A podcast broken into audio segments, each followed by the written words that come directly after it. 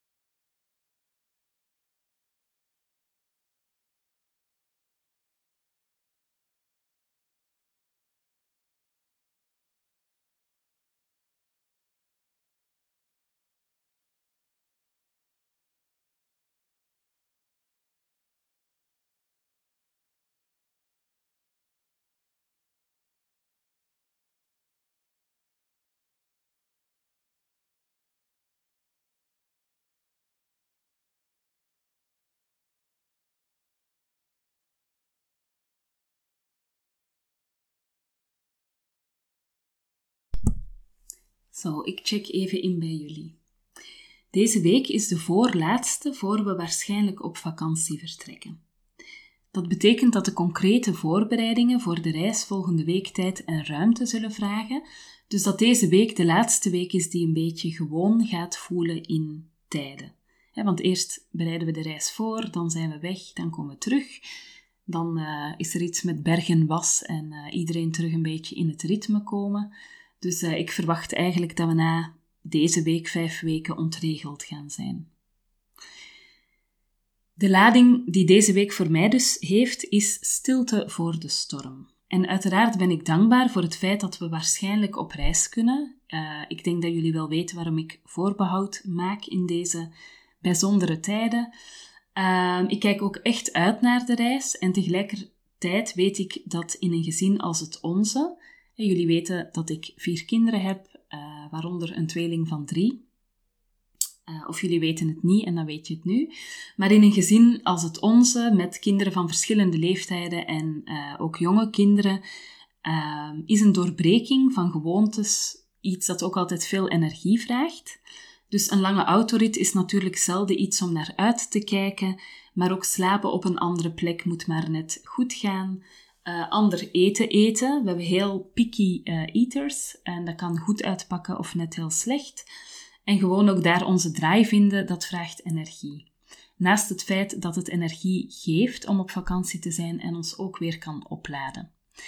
We gaan, dit is totale non-spon, maar we gaan voor de tweede keer naar uh, Intersoc, op, met Intersoc op vakantie. En voor degenen die dat niet kennen, Intersoc is een Belgische organisatie die vakanties biedt, onder andere voor gezinnen, uh, waar Belgische vrijwilligers uh, in, in dit geval Zwitserse hotels, hè, wij gaan naar St. Moritz, maar er zijn ook andere locaties, uh, waar vrijwilligers onder andere mee uh, zeg maar in het hotel werken aan de bar of nou ja, op andere plekken in de keuken of in de bediening.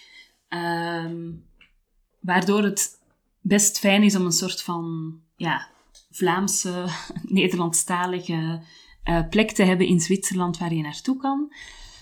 maar wat heel fijn is, is dat er clubjes zijn voor de kinderen door dus Nederlandstalige begeleiders, vrijwilligers, Um, en we hebben dat vorig jaar hebben we dat voor het eerst gedaan, omdat we merkten dat een vakantie in een huisje bijvoorbeeld, waar je dan in toch wat moeilijkere omstandigheden moet koken, waar het huis ook niet aangepast is met traphekjes en uh, alles wat je nodig hebt om een tweeling van één de vakantie te doen overleven, we hebben gemerkt dat dat best stressvol kan zijn en dat je zelf als ouders totaal niet uitgerust uh, terugkomt.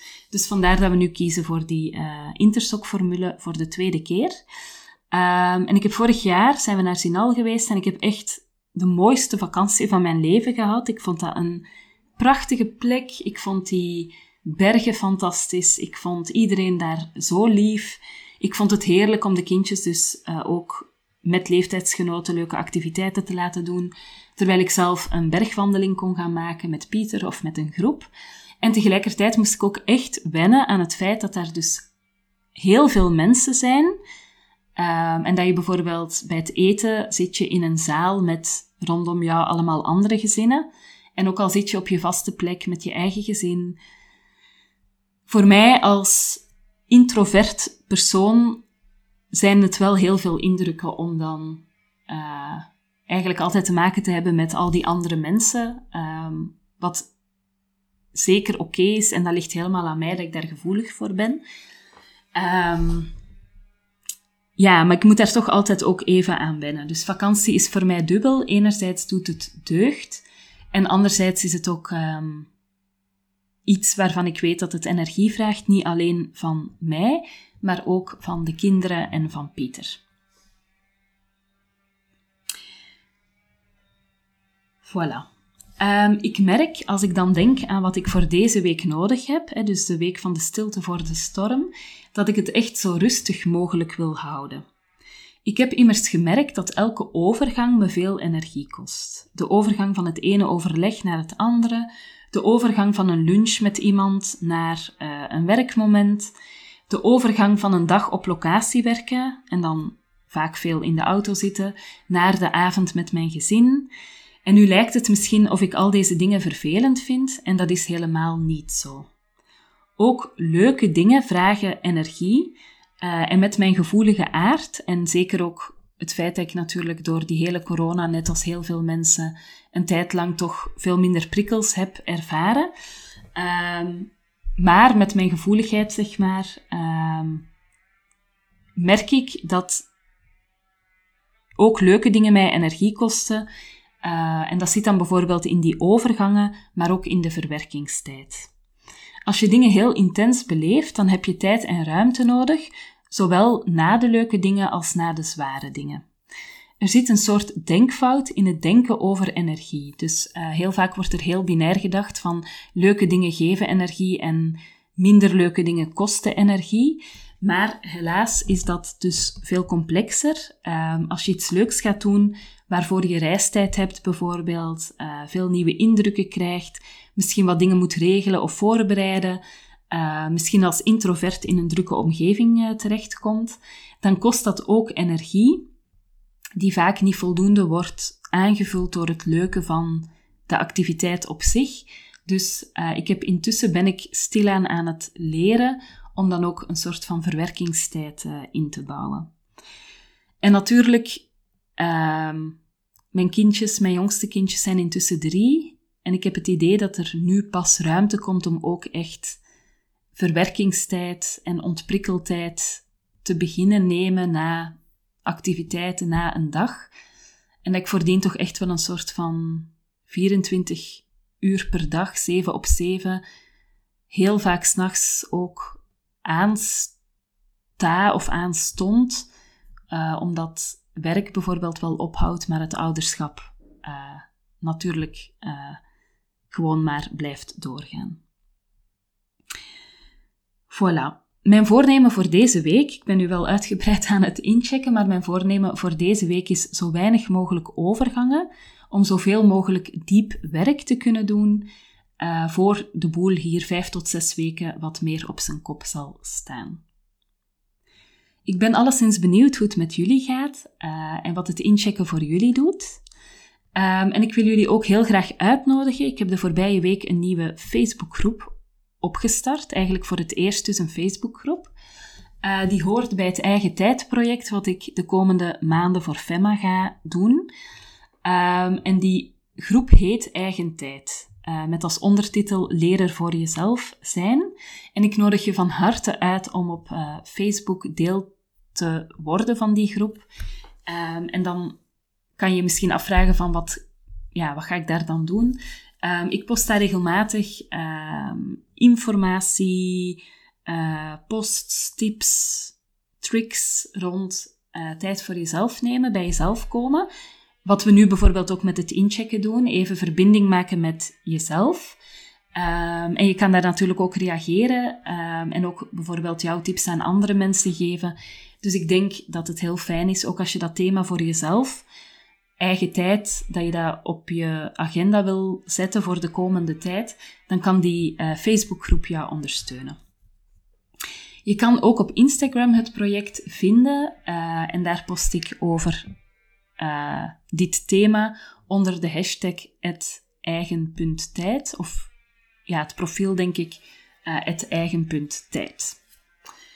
Dan last but not least, um, het feit dat ik voor FEMA ga en mag werken, uh, of werk intussen al, uh, betekent natuurlijk niet dat de Tiny Office opgedoekt is. Um, en ik ga heel kort even vertellen wat je dit najaar kan doen. Op 23 september is er een workshop storytelling. Mm, dan ga ik je eigenlijk op twee uur tijd meenemen in uh, het bouwen van de contouren van een verhaal, een echt gebeurd verhaal uit je leven. Um, vanaf 4 oktober is er een cursus storytelling waar twee avonden bij horen. Avonden die een beetje Q&A opgezet zijn, dus waar jij met je vragen terecht kan en waarin ik uitleg ga geven bij bepaalde dingen. Dat is dan 28 oktober en 25 november. Die twee avonden die bij die cursus van 9 weken horen, waarin je elke week twee lessen hebt om uh, negen verhalen uh, te schrijven. Dus als je zin hebt, 23 september is er de workshop.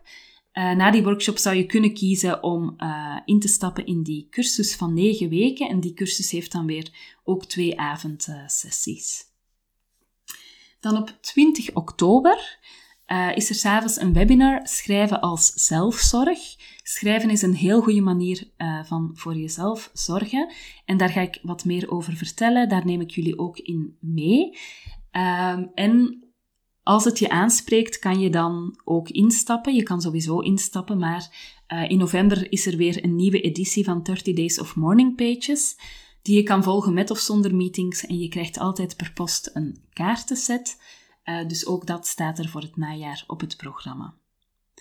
Ik ben ook heel trots dat ik eindelijk een cursus faciliteren voor uh, professionals ga starten. Die heb ik in uh, oktober geprogrammeerd en die is specifiek gericht op professionals die in hun werk te maken hebben met het geven van trainingen, het begeleiden van vergaderingen, het voorzitten van vergaderingen, het uh, organiseren en voorzitten van meetings.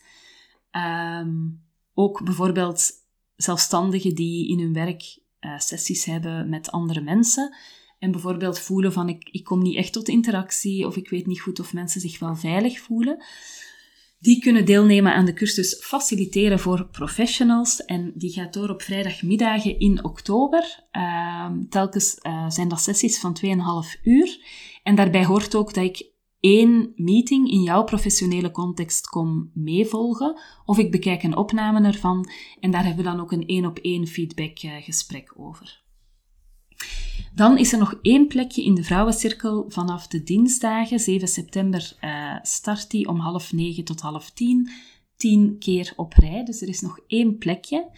Um, en op uh, vrijdagmiddagen van 12 tot 1. Vanaf oktober zijn er lunchvrouwencirkels, ook een reeks van 10. En daarvoor kan je je ook uh, aanmelden. Tot zover de Tiny Podcast voor vandaag en meteen ook voor deze week. Uh, in de zomer is er maar eentje per week. Normaal is er elke werkdag één. Uh, je kan me volgen op Instagram, TheTinyPodcast. Uh, ik vind het altijd heel leuk om even zo iets terug te krijgen.